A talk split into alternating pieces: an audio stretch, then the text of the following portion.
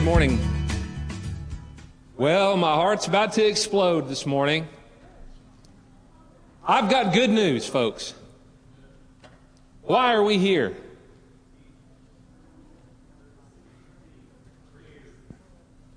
Not for me. I've got good news, and it's the name of someone who called you before the foundation of the world. It's the name of someone who gave every uh, ounce of his life in exchange for yours. It's the name of someone who is the only begotten of, the, of he who created you, and his name is Jesus. The Bible says that we're to go in all the world and preach the gospel. And when you look at the old language or the original language from which that word gospel comes, it is rendered from a word that means good news. And we're talking about a mission conference and we're talking about people that go and spread the good news. How many of y'all really feel or think or understand or receive that it is good?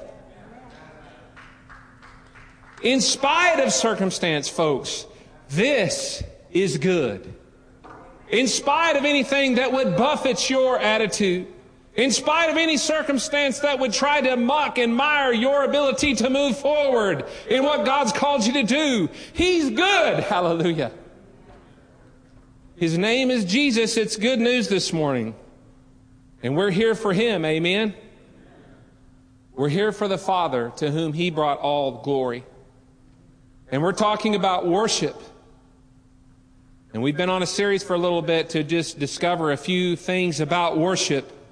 And so I'm going to take the next two weeks and bring some perspectives. I'm going to put my gum right there. Don't let me forget about it. Anyway, praise the Lord. I tell you what, it just stirs my heart to think about Jesus this morning. To think about one whose life was given in exchange for mine and mine not being deserving. If you look at the, at the uh, net worth, but he chose that I deserved him.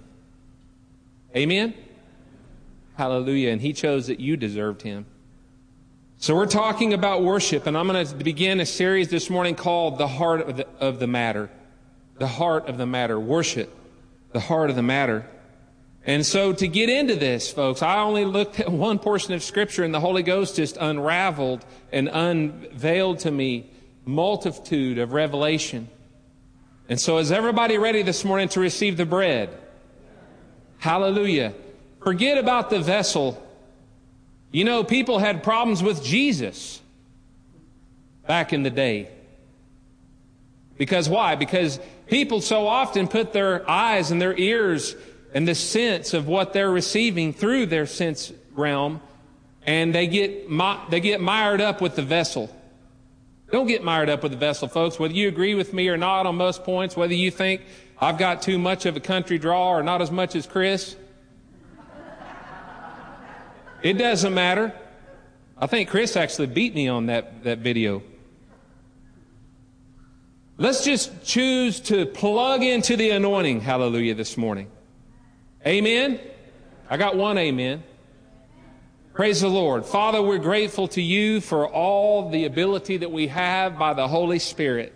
And Holy Ghost, I yield my members unto you that you would anoint them. And I know you've gifted me, O God, to do that and to bring the word of God. And it's unto your glory, O God, that we would unciate the oracles of God this morning. That we'd bring forth the truth unabated, O God, unmolested, untouched, Lord God, by the flesh, by the soul, Father God. That it would have full potency, Lord God. That by the Spirit of God it would remove every burden, Father God, destroy every yoke, Father, in its hearing. And I just thank you for divine revelation, Holy Spirit, that only you bring because you're the teacher. And I just thank you for just opening up and delivering to people, Father God, revelation, understanding, enlightenment this morning to those that would have ears to hear. Let them hear in Jesus' name. Amen. Everybody repeat this with me. I'm spirit first. I'm created in the image of my heavenly Father. I am spirit. I have a soul. I live in a body. You know, that's our confession. I feel like the Lord has asked me to kind of be the flagship, if you will, of, of the ministry that the Lord often brings, uh, at least chooses to bring when I deliver the word a lot of times. It's always a focus on spirit, or it ends up finding a way back to the spirit so oftentimes. And uh, I believe that the reason for that is because the Lord wants to deliver the raw reality to you that you are spirit first before you're anything else. Hallelujah. And when we're talking about worship, we're talking about an essence of spirit. We're talking about a function, a form, and an ability and an occurrence of things in the spirit realm to a spirit, Father God. Amen. And so let's just get into scripture this morning. Turn over to John chapter 4. John chapter 4, and you know, about two weeks ago we had a panel on worship, and there were some very good points that were brought out. This was one particular point that was brought out, a point of Scripture. John chapter 4, verses 19 through 24. This is the occurrence or the story of the woman at the well. So let's hear what the uh, Scripture says this morning. Listen to what this says. Sir, the woman replied, I see that you are a prophet.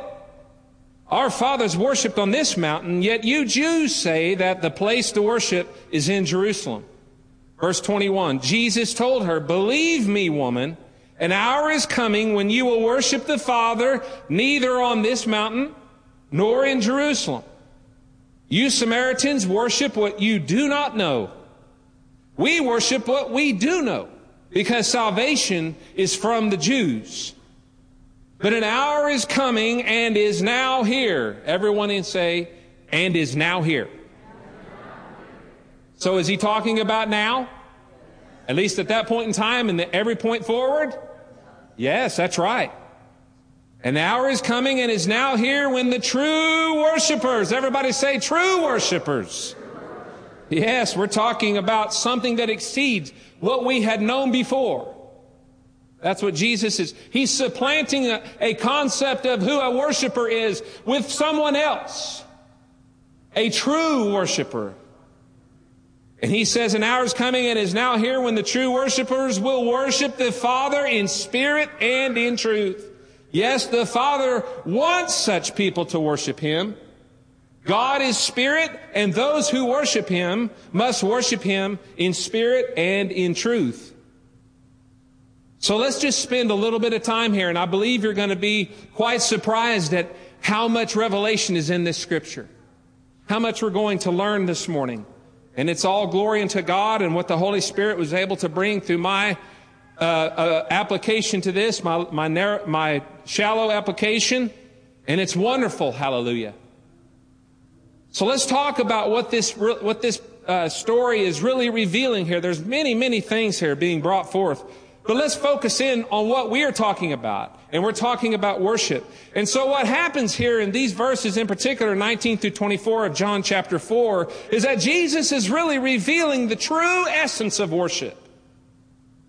I think that, you know, of all the places that we should start if we're going to talk, start talking about something, don't you think that Jesus' opinion is a pretty good place to start? Absolutely. Let's start with what Jesus had to say about something, folks. Let's don't reinvent the wheel. Let's go right to the living Word of God and let's get the bread there. Hallelujah. And so let's see what the Word of God says about worship. He reveals to this scripture, folks, many things. The first of which is the who of worship. The who. We're going to talk about the who, what, where, and why. That's a typical uh, a process by which you explore something. You explore a, que- a question and you're trying to answer and gain information about something and you always start out with a who, what, where, and why. And you maybe put a how in there sometimes. Well, let's start about the who, what, where, and why. And I submit to you this morning that Jesus, He delivers through this interaction with the Samaritan woman a concept of worship. Who, what, where, and why. And it's a whole new thing. So let's start and see what Jesus had to say about this subject. The first thing is the who.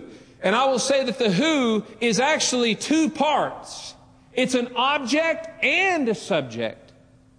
So the who of worship here that Jesus is bringing forward is actually a concept of both subject and object. But because we're talking about the one who is greater than all, let's start with the object of worship first.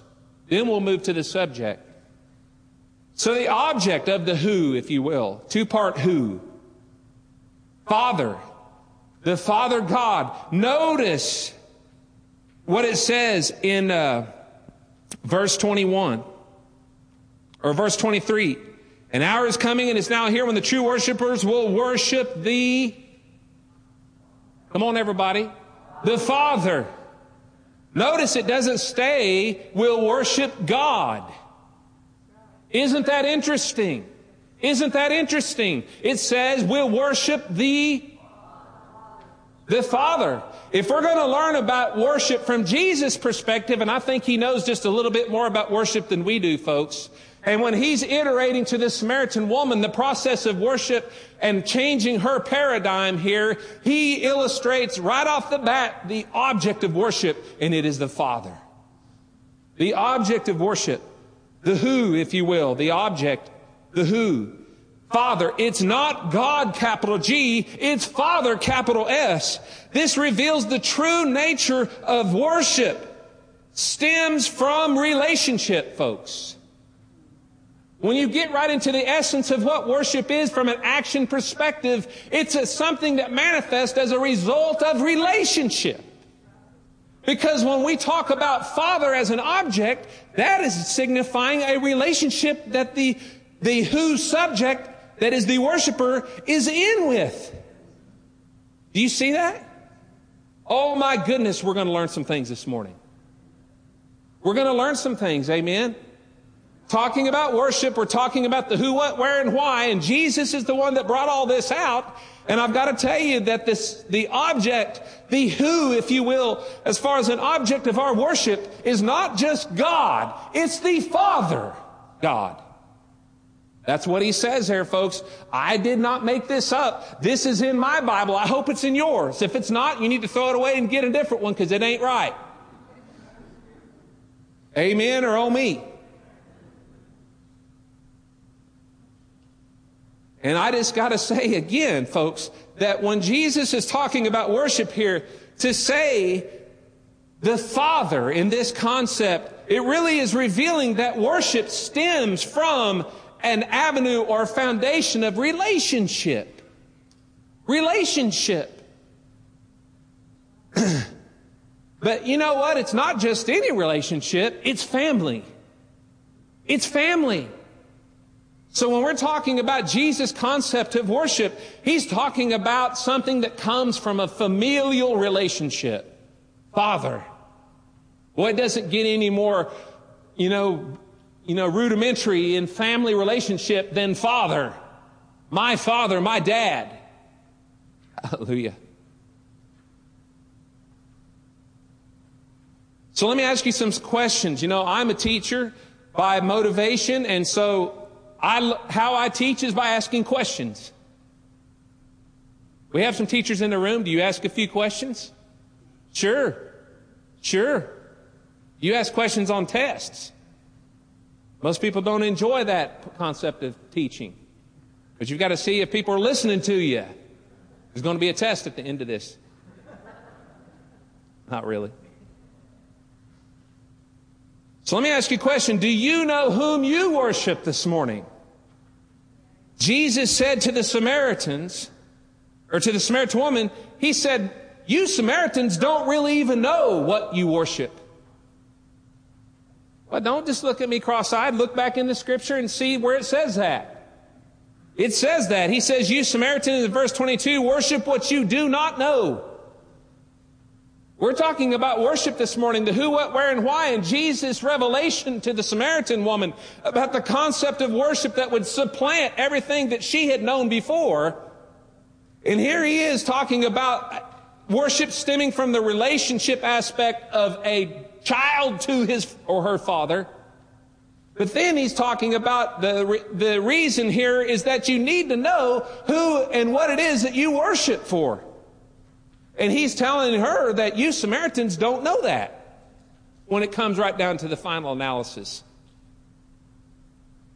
And I could go into some aspects of the history of Samaritan people and Jewish history and so forth, and it, there would be some revelation that would probably be brought forth there, but I just don't have time to do that right now.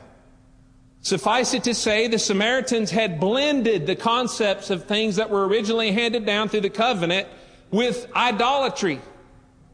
They had blended some of the concepts. They, they hung on to the Torah and they were very lockstep with that. They hung on to the, the worship of God, but because of the nature of their, their basically intermingling of other nature, of, of other nations, there were some other concepts brought in that weren't right. And so because of that, you know, it ends up confusing matters. And so Jesus is telling her, you Samaritans don't know what you worship. So I ask you again, do you know whom you worship? Who is God to you this morning, folks? Is He your Father? If we're going to, let's just get that out of the way. We're talking about worship. We're talking about learning about how we can enter into a deeper, more meaningful, full experience of worship. And I have to ask you this morning, you have to go ahead and get this out of the way. Get this settled. Do you even know who it is that you worship?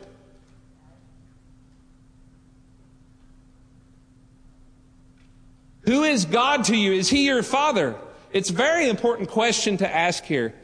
So let me just move on and say, maybe He is your Father.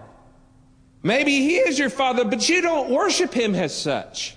In other words, you have a concept and a knowledge and an information perspective of God as yes, He's also my Father, but He's also God. And when you approach Him in worship, you don't approach Him from a father daughter or son aspect. You approach him from a sovereign God aspect. And I, if I had to poll everyone in this room, I would say the lion's share of people in this auditorium, much less when we get out to the, to the lion's share of the people of the body of Christ that comprise the body of Christ and the church in general, their concept will be the worship of a sovereign God above anything else. And I'm not telling you folks that God isn't sovereign. I'm telling you, folks, that it goes deeper than that. I'm telling you that if you're going to enter into what Jesus' concept of worship is and the true power, it is of relational aspects. Who is God to you? Maybe He is your Father, but you don't worship Him as such. Do you focus solely on a sovereign God? Or do you see a father who loves you unconditionally and has given his all for you to be his child? Do you worship from that aspect this morning? Just think about that. Just think about that.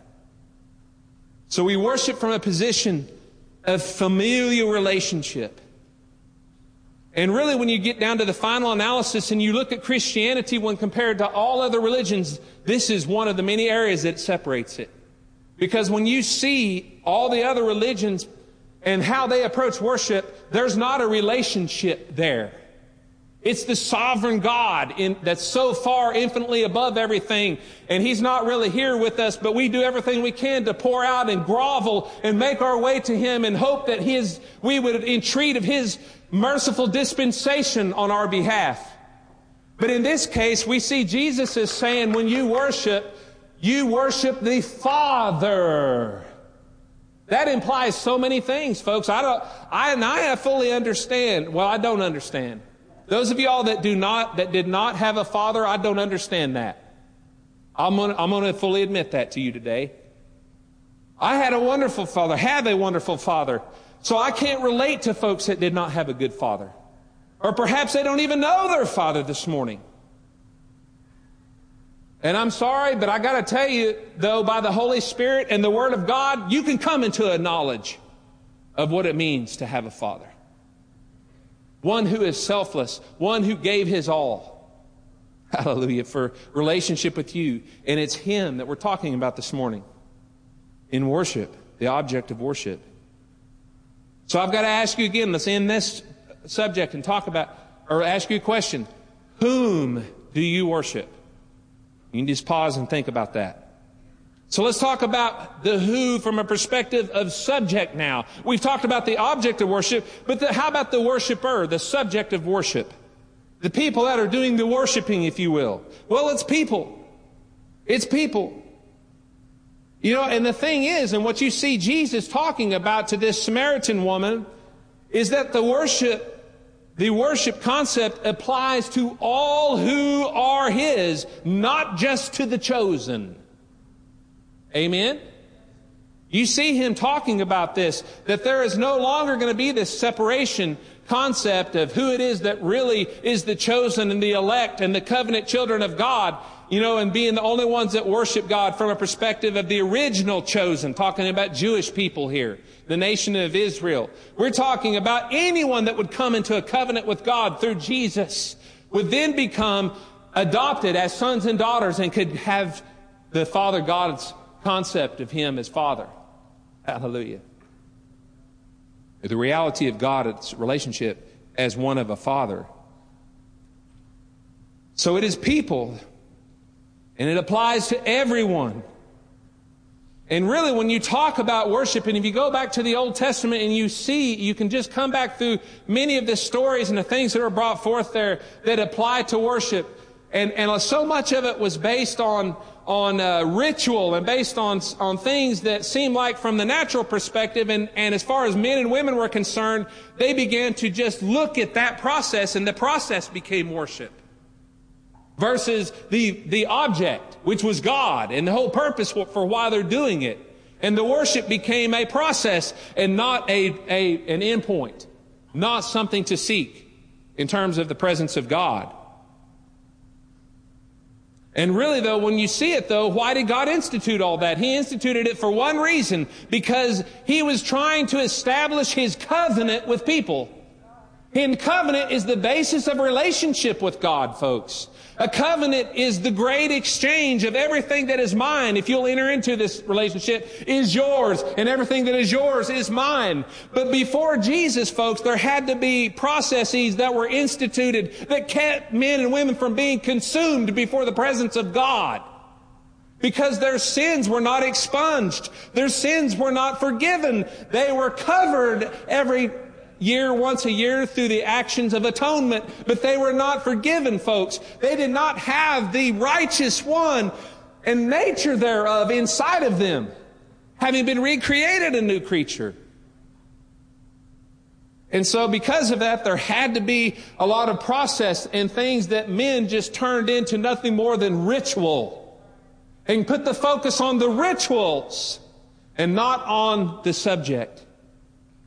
And it was because of covenant that God established all that, because He wanted to get up in everybody's business from a good perspective. He wanted to be able to give them everything that He wanted to give them, to have an ability to manifest His presence before Him. But because there hadn't been a, a, uh, the great exchange, if you will, from a right, the perspective of righteousness, He, God had to be careful, lest we be consumed. Amen.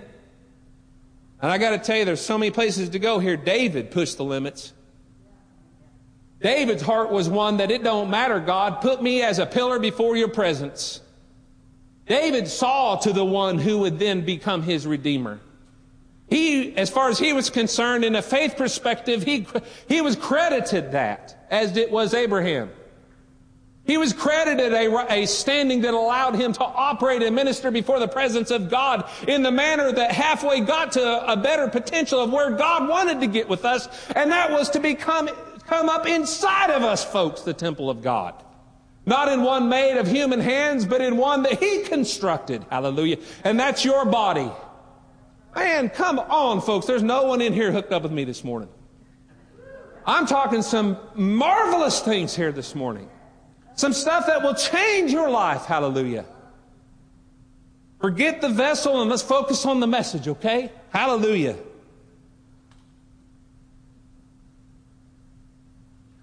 Praise the Lord. Okay. And so when you look at verse 23, let's read what it says. But an hour is coming and is now here when the true worshipers will worship the Father in spirit and in truth. You see the word true here. And if you look at the word true from the original language, it's not just any old true. It's the thing that is, that is not in name or resemblance only. Have you ever seen something and it looks good, but once you finally get down to seeing, tasting, touching it, it's like, eh, it's not everything that it looks like. It's faulted. It's messed up. Something is not everything that, you know, how many times have I looked at a cake or a pie or something, something that I, that I like that looks appealing to me. And then when you get into it, it's only about 30% of enjoyment and the rest of it is just vain calorie. Where's my brother? That's the PhD in hotel management and everything. He's not in here this morning. He knows what I'm talking about. You can make something look really, really good, and when you get right down to the final analysis, and that is, you know, the the uh, proof of the pudding's in the eating, and you eat some of it, it's like, ah, that doesn't have everything I thought it would have to it.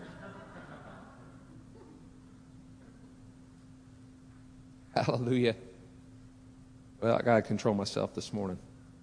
So true means not in name or resemblance only, but the real essence as opposed to that which is imperfect, defective, frail, or uncertain. Man, that's good. Talking about the true worshipers. And I got to end with this part with a question. I'm going to end every one of these with a question. Are you this morning a true worshiper? Are you one that is just a figment or sim- a resemblance of something that when you get down to the final analysis, it don't taste too good? In other words, is there an authenticity? Is there a non-pretensive move and position of yourself before God in, in, in your desire to meet Him in this act that we call worship? In this relationship expression that we call worship? So let's move into the what. We're talking about the who, what, where, and why of worship. Jesus, words here. The woman of the well. So the what?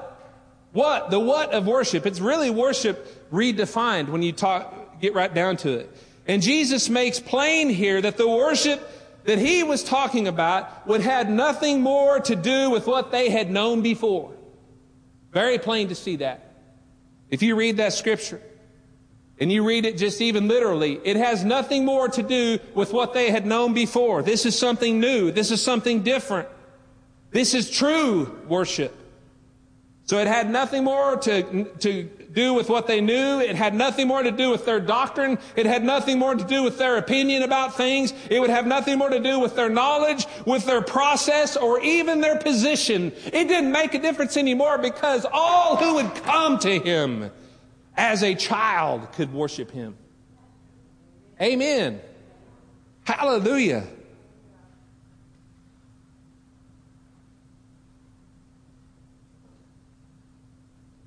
So, what about style of worship? Well, we're going to get into a deep, dark subject this morning. What about style? Does it matter? Does it matter that we have electric guitars and a bass and we've got a full on rhythm section with a keyboard and good Hammond B3 back behind it and wonderful uh, uh, vocals and everything that's going on, man, to support that atmosphere, to drive the atmosphere and the energy? Does it matter that it's everything stripped off this stage and we come in one voice singing a hymn of praise unto the Lord and Savior? Does it matter this morning what style has to do with worship? It does matter. It matters to everyone sitting in this room. You know where it matters? Right there. In the old peanut brain. It matters because just like food, you've got tastes. You've got smells. You've got, te- you know, some people are texturally challenged with food. It ain't the taste, it's the texture. I don't understand those people. Just don't understand them. That doesn't make me better. I'm just different, I guess. How can you not like pecans? Coconut. Tapioca. People right there, I heard some groans. It's because it's a texture. It's like tasting some slimy snot stuff. You take a warm cup of hot tapioca. Oh my goodness. Put a little sprinkle of nutmeg on there. I'm starting to sweat. Does it matter the style, folks? Yeah, it does to everyone's soul. But let me ask you a question this morning. Can you overcome the potential wall that your demand for a certain process through which worship be rendered? Can you overcome that in order to meet with your Father? I got to tell you this morning, it doesn't matter what kind of house my father lives in, I'm going to go and get up in his house and go visit him. I don't care whether he cuts the grass so perfectly you can get out with a micrometer and measure the level thereof, or he lets it grow up full of weeds and Johnson grass and look like just an old redneck hillbilly. It doesn't matter. That's my father. I'm going to go visit him because I love him. It doesn't matter the package. You know when my dad smells physically? That don't keep me from loving him. Now listen to me, take, now listen to me now. God don't smell. We all know that. I'm just saying, what is it? I'm asking rhetorical questions here this morning. What is it that would inhibit you from meeting with your Father through this experience we call worship? Is it style? Is it style? Is it volume? Well, I'm going to leave that alone. So again, the worship Jesus presents here is an extension and expression of relationship. It's an extension and expression of relationship. I gotta leave this up. Bible. And so when you look back at verses 23 and 24, Jesus really reveals that true worship would be in spirit and in truth. So let's just look back there, verse 20. Let's just read the last one there, 24. God is spirit, and those who worship him must worship him in spirit and in truth. These are not the same things, folks. There, or else he would have just said one thing. There's no need to say them both if they mean the same thing. So there's some wonderful aspects that we can learn about here from Jesus' concept of worship that was to supplant everything else up to that point in time and be what we are in now in terms of our relationship to the Father and our experience of that relationship through this, Uh, uh, through this thing that we call worship. He said that they that worship Him worship in spirit and in truth. So let me ask you this question then. What does it mean to worship in spirit then? What does it mean to worship in spirit? I'll just give you my opinion and what seems right in my heart. To me, it means that real worship occurs in and through and by the spiritual dimension. Real worship, if you're going to get right down to it, you have to access the dimension of the Spirit in order to have that connection made for worship, through worship. It's absolutely the truth. That's what Jesus is meaning here. He said that the Father God is, He's Spirit. And if you're going to contact Him, if you're going to relate with Him, if you're going to worship Him, you must worship Him in Spirit. What did we just get through confessing some 20 minutes ago? I am Spirit first. Do you see why it's so important that we talk about that all the time? Because here's the reason. Because we walk around with the five senses leading us around like a ring in a bull, bull's nose, going everywhere that those senses give us input. And we stay completely in the soul realm most of the time, in the flesh realm, and we hardly ever give any attention to the reality of who we were first, and that is spirit, the essence of our Father and Creator who is spirit. And so if we're going to truly worship Him, we've got to get past the peanut brain. We've got to get past the dynamic and the volatility of the emotions. We've got to get past this sack of meat. And we've got to get in this Spirit to contact Him. We've got to crack the dimension, folks, so that we can manifest by faith the realities that are already around us, folks, into this dimension. And if you don't believe me, you go back into the second Kings and you go look at some things back there. I can give you a story about the prophet Elisha who had his servant with him. And there was a potential because a kingdom was arrayed against him to come and snatch him away. And he told the servant because the servant said to him, well, after beholding the army before him, so, Master, what are we going to do? What are we going to do? I got to ask you this morning, is there anyone sitting in this congregation that is asking that question? What are we going to do? What are we going to do? Look at what we're faced with. Look at the enemy that is arrayed around us. It's so much greater than anything that I have to offer. It's so much more powerful than me as an individual person. But I got to tell you this morning that the prophet said, Oh, God, open up his eyes. And when he opened up his eyes, what did he see? You know what he saw? He saw into the spirit. And he saw that those that were with him were far greater than those against him.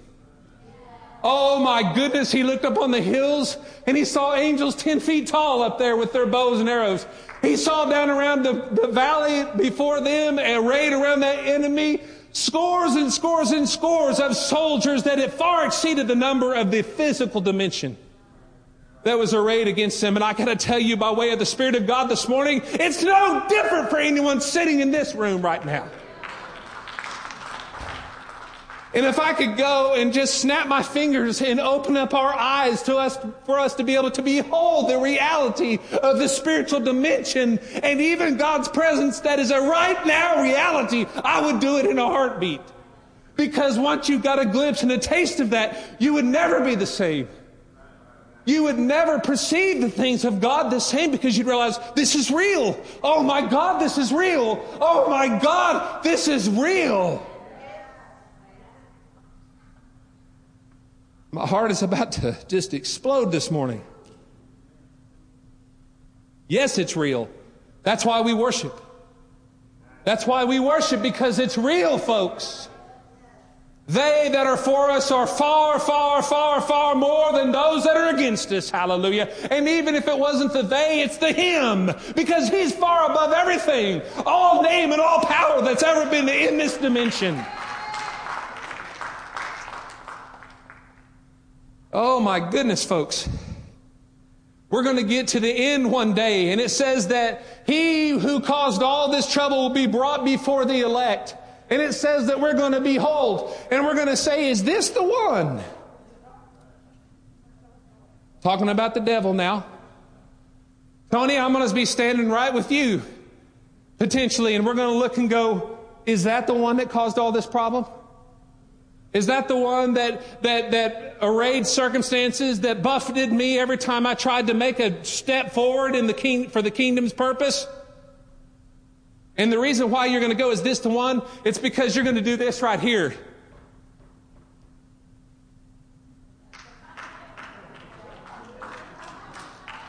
Because all of a sudden, perspective will be brought crystal clear.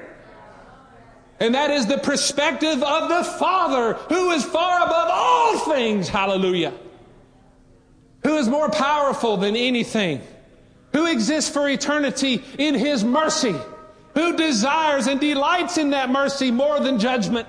And even now, his heart is beating for the manifestation of his grace in our midst, even now to draw us unto him. Closer and closer and closer. And what is the process that does, does that? It's worship. It's worship. Oh my goodness.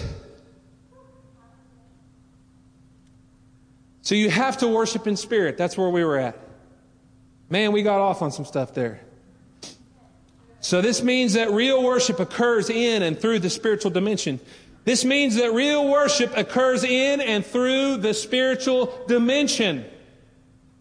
I'm going to say it one more time. This means, talking about to worship in spirit and in truth, it means that real worship occurs in and through the spiritual dimension. And if you want to just redefine really what worship is, I'm going to give you a definition right now. It's connection with the Father God, who is spirit and exists in the spirit realm. It's connection. It's connection. Listen to what Hebrews 11:6 says. But without faith it is impossible to please him. For he that comes to God must believe that he is and that he's a rewarder of them that diligently seek him. I don't know about you folks, but that scripture very plainly tells me that I don't come to God unless I believe that He is. And that there is going to be a capitulation of relationship back and forth. If I do, then that's lunacy. If I come not expecting that God's going to do anything, that He's not going to respond, then why do I worship? Because there's no reason for it. Oh, come on, folks. We're selfish people. We're selfish people. We need God.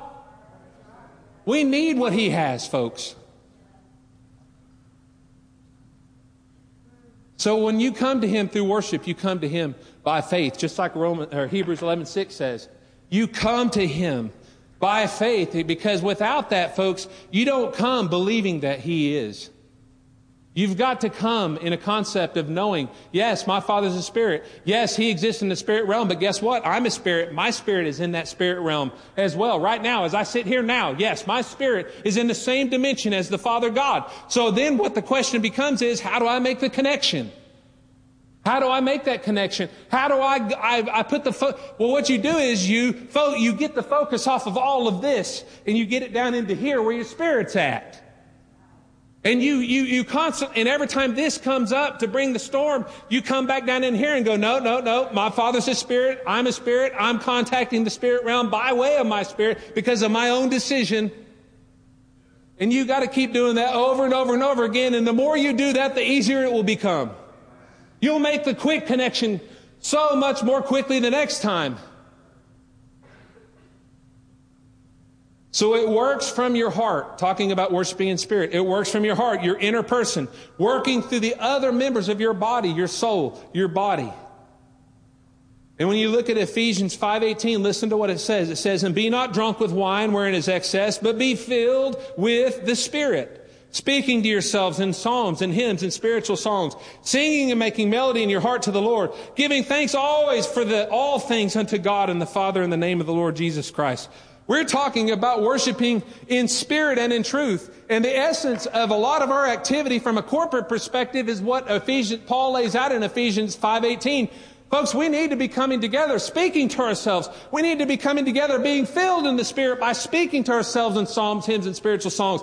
And you, you look at the old language of where some of those words came from, things like psalm actually comes from a word that means to strum. So guess what? It has to do with stringed instruments. But then when you get to the end of it, it talks about making melody in your heart to the Lord. It's the same word, and it's talking about literally a strum and a frequency that your heart emanates before the presence of God. Making melody is returning the frequency that God has ordained for you to be, to vocalize to Him. So when you talk about worship, you're talking about returning to Him that which He created in you for His good pleasure. That's what worship is all about. It's coming together. And then when you get all those streams together in a corporate setting, oh my goodness, folks. Oh my goodness, the anointing, the result is so much more powerful. It's multiplied. It's multiplied. So when you get right down to it, folks, worship is returning unto God what you have been created to bring. And you know what? Everybody here has got a different frequency. Everybody here has got a frequency that God's ears have to want to hear. It's like, oh, that's pleasing to me. I haven't heard that for a while. How many of y'all have ever heard a song that used to impact you and you go 15, 20 years and you don't really hear that song? And then all of a sudden it comes up on the radio and you're like, oh my goodness, I forgot all about this song. It has such an impact. It brings memories back to you. Is anybody with me this morning? Also, worshiping in the Spirit means simply this it's not simple. Because there ain't nothing about the Holy Ghost that we can put in a box. You know what it means? It means we worship by the Holy Ghost. He helps us. He helps us to worship. So when he says you worship him in spirit and in truth, he's not just talking about the, the spirit little s, he's also talking about the spirit capital S, the Holy Spirit who is the one that was sent uh, along us to help, the one who's sent within us to be the down payment of our inheritance of things to come, the one who is sent to bring power and grace on your behalf to do things you can't do of yourself. And guess what? He's the one that can help strum those strings of your heart. Strum them just the right way. Strum them with skill. Strum them with application that brings an unabated, unabashed perspective of love returned unto your Father. That's what worship is about. Philippians 3 3, if you don't believe me, take Paul's word for it. For we, in the Amplified says, for we, we being Christians, are the true circumcision who worship God in spirit little s and by the Spirit of God capital S. There it is right there. There it is right there. The Holy Ghost helps us to worship. And if you don't believe me, then what ends up happening, and th- this is kind of self-evident because the things of the, the nine gifts of the Spirit have to do with delivering the anointing of God, not to yourself, but to your brothers and sisters that have needs to be met. But how often is it that the nine gifts of the Spirit, which are decided as the Father wills and are, and are brought forth through the energy and activation of the Holy Ghost within a vessel that will yield himself or herself to Him, is brought within the context of, guess what? Worship. So whenever I, have seen the whole, I've seen the nine gifts of the Spirit flow more readily in a context of corporate worship than I have any other context. They just flow readily. Why? Because the Holy Ghost is, He's there. You're yielding members to be, to be served and to serve His, His ability through us to people. Because it's all relational. You want to understand the importance of relationship? The importance of relationship is very simply this, folks. God has to do everything that he does, more times than not, through people. He doesn't do it of his own sovereign act very often, folks. He does it always, most always, through people. And if you choose as a person to not have relationship, you literally cut off the flow potential of God's provision to people. You want to know how important it is to love, like Jesus said, this commandment I give you, this new one I give you that replaces all other? What is he talking about? He's talking about loving other people as yourself. And the reason for that is it's not the love of phileo, it's the love that God was sheds abroad in your heart through the Holy Ghost. And the reason for it is because it allows you to have an unabated potential to release the power of God into people through your connection with them. And that connection is called relationship. So as much as we're going to sit and refuse to have relationship, and I've got to tell you though, let's take the wraps off of it. Uh, so many of us have the wrong perspective of relationship. We don't have the right perspective. And we need to ask the Holy Ghost to lead us in this. But you've got to open your heart in order to let the flow of God's mercy and His, His grace into people. And it comes through relationship, folks. Just like our needs are met, guess what? In relationship to the Father. Guess how? Through the process of worship so oftentimes. Because we're making the connection to the, that provision. We're making the connection by relationship. Father, Father, Father, Father. Amen?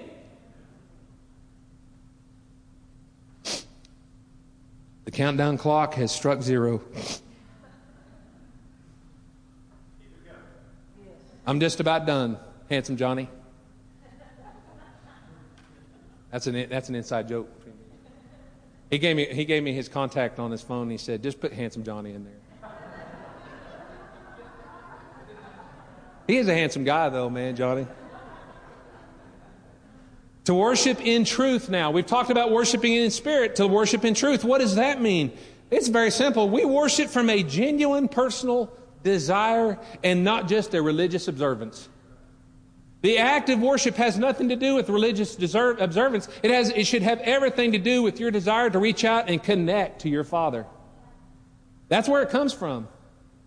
That's where it comes from. That's where it should come from. It also means that it would no longer, and this kind of seems like some of the same thing, but I've got to say it in a different way. It would no longer be a process of service. Up to that point, so much of what worship, the act of worship was was more a process of service unto God than it was a, a, a manifestation of relationship with Him. And it's not based on facts. You want to talk about truth, we're not talking about facts. And everybody's going to look at me cross eyed, except those of y'all that have heard this before. People say, well, facts are truth. Nope. Nope. Facts are subject to change. Truth never changes. The fact that you may sit here with an ailment or sickness in your body is exactly that. It's a fact. Because you know what the truth is? The truth is that Himself bore your sickness and carried your pains. And the potential for the anointing to manifest that truth is only as simple as your ability to believe it. Man, somebody, a few people got excited on that. I guess there are not very many people need healings here this morning.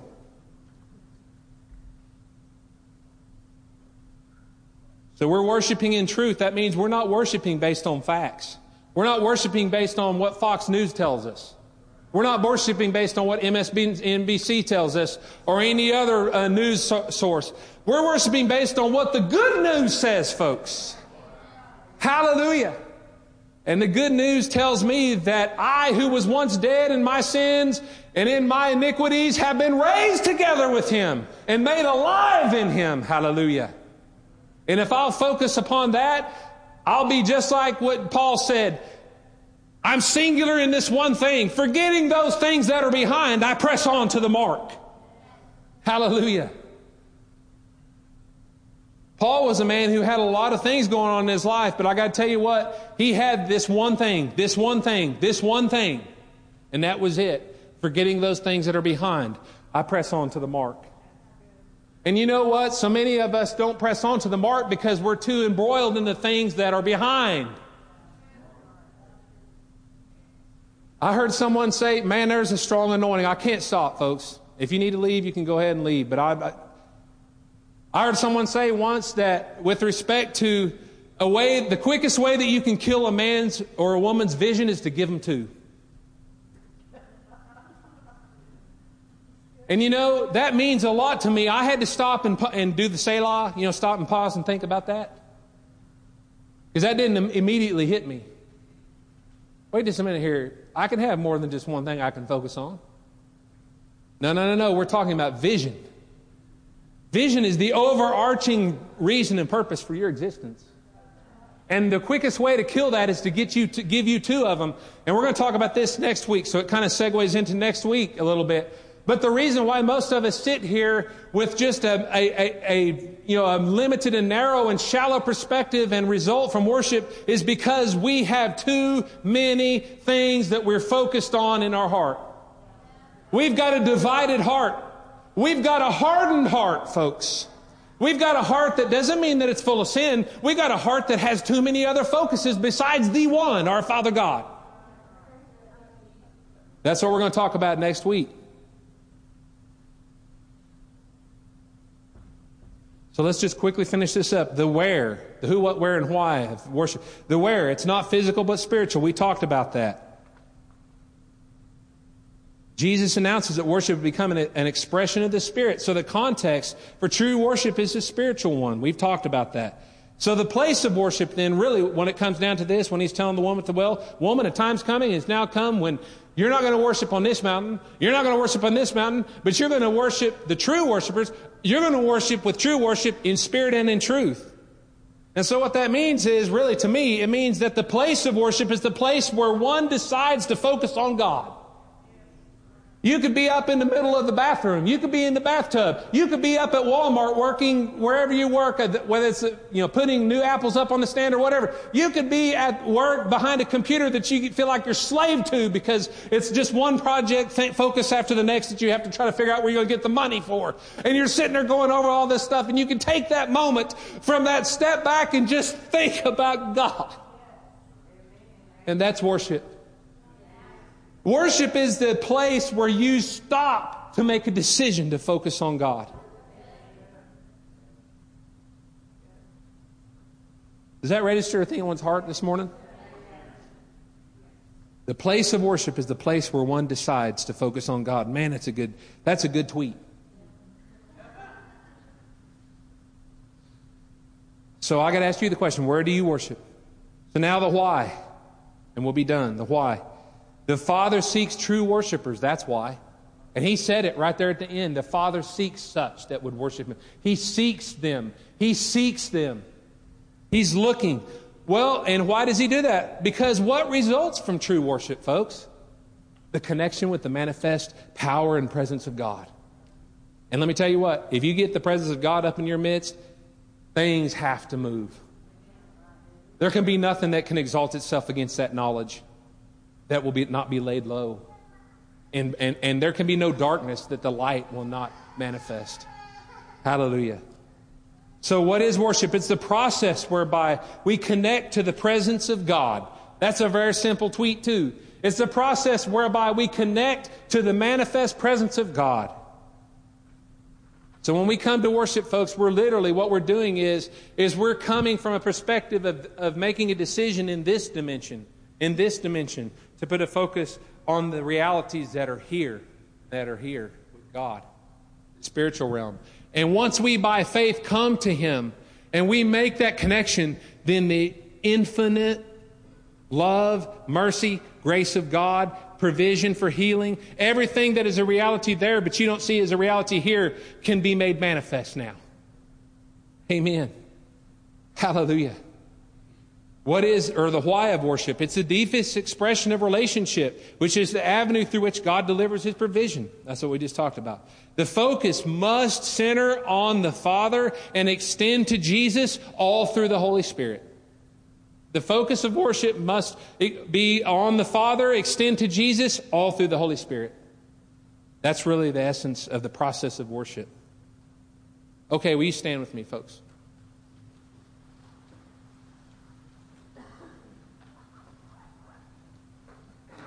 Praise the Lord. Man, we covered a lot of ground this morning. I worked myself up in a sweat. I mean, my clothes are just soaked down. Praise the Lord. Can we just choose to make this a place of worship and pause and focus on God? Hallelujah. Father, we choose to do that right now. We, we do focus on you. God, the answers to all questions are, are, are with you. The, the provision for all needs met are with you. We stop right now and we take authority over everything that would exalt itself against that knowledge. We declare that we focus solely on the reality of your word, what your word says for us. Those great and precious promises whereby we will participate in the divine nature. We use them as buckets, if you will, to dip down into the well of your provision and bring forth that provision into this dimension. Whether that's provision for healing, that is a right now reality. Jesus, you bore our sicknesses. You bore our sins in your body, we might die into sin, live into righteousness, and with your stripes we were healed. And if we were healed, then we are healed. Hallelujah. That's the reality in the spirit realm. But God, we may not see it right now in the physical dimension. But Lord, because we stop and choose to make this time and this place a place of worship, we by faith reach forth into the spirit realm and we contact you by faith, oh God, knowing that you're, Father God, good and your mercy endures forever. And Father, we worship and focus upon you, knowing that your word is above every circumstance. Hallelujah.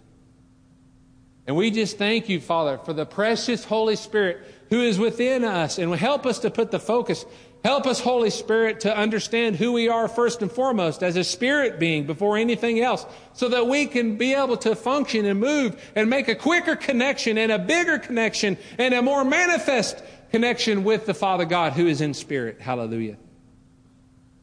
And I just thank you right now, Holy Ghost, that you would seal this word, Father, in the hearts of those that have received it, and that you would bring forth Father, a manifold harvest, Father, 30, 60, 100 fold return, Father, on these that would be careful, Father, to nurture, to focus upon it. Stir up our hearts, oh God, to those that would ask with me that when we lay even in our beds, oh God, that our heart would instruct us, Father God, in these things. Our heart, our spirit would instruct us as Holy Ghost, you bring these things back to our remembrance as you do so well. And I just thank you, Father God, for anyone this morning Holy Spirit, that you would draw right now anyone that does not know the Father God. And I would say, ask this morning if you are sitting there indifferent to what I'm saying because you don't understand a concept of relationship with God, then I would ask that you would respond to the simple message of good news, and that is you don't have to sit there any longer in your sins, and you can let the past be past as last, and you can be press on to the mark that God has set for you in Christ Jesus, and not that mark that you've set for yourself that you're never going to attain the things God's uh, uh, made for you to attain without Him. If you feel a drawing in your heart if the drawing is there for you to just turn from where you've been going in this process of worship, then I call you forth down here to be stand with me. If it's just to turn from the way that you've been going in your attitude towards worship and turn into the Father God and the simplicity of relationship that worship is to, be, is to come from, then I invite you to come forward. Please do not let another moment go forth that if you do not know the Lord Jesus as your Savior, that you don't receive Him this morning. You, you invite Him into your heart and you walk out of here in relationship with the Father. Hallelujah. Father God, I will be faithful. Father, our leaders are faithful, Father, to give the opportunities. Oh, we thank you and trust the Holy Ghost, who is the one who would draw. Just give you another moment. Please come forward. Jesus gave his all, was stripped to nakedness, was beat. Thank you, Father God. We just praise you and thank you for the reckless mercy of, you, of our Father. Hallelujah. Hallelujah. Thank you this morning. We just worship you and just thank you. Can we worship him for just for just take a moment? Father, we worship, we adore, we praise and thank you that we go forward right now filled with the Holy Spirit. We go forward right now filled with the anointing to speak to ourselves. Hallelujah. Thank you, Father God, for the goodness and the mercy. For the goodness and the mercy which is our God. Hallelujah. Thank you, Father God. We just praise and honor and reverence the name of Jesus Christ, who's above every name. We bow our knee and our heart now, Father, unto Jesus. Not that day that everyone will bow, but even now. Oh, Jesus, we proclaim you as Lord. There is none beside you. There is none beside you. We hold fast to the confession, Jesus, of you, our Lord and Savior. Thank you. Thank you. Thank you, God.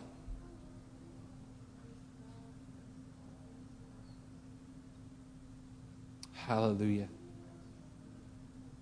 Amen. Praise the Lord. Praise the Lord. Praise the Lord. Well, thank you for sticking with me for an additional 15 or 20 minutes and past the normal time, then we try to stop. And we'll see where things go next week, but praise the Lord. Thank you for coming, and you all have a blessed week.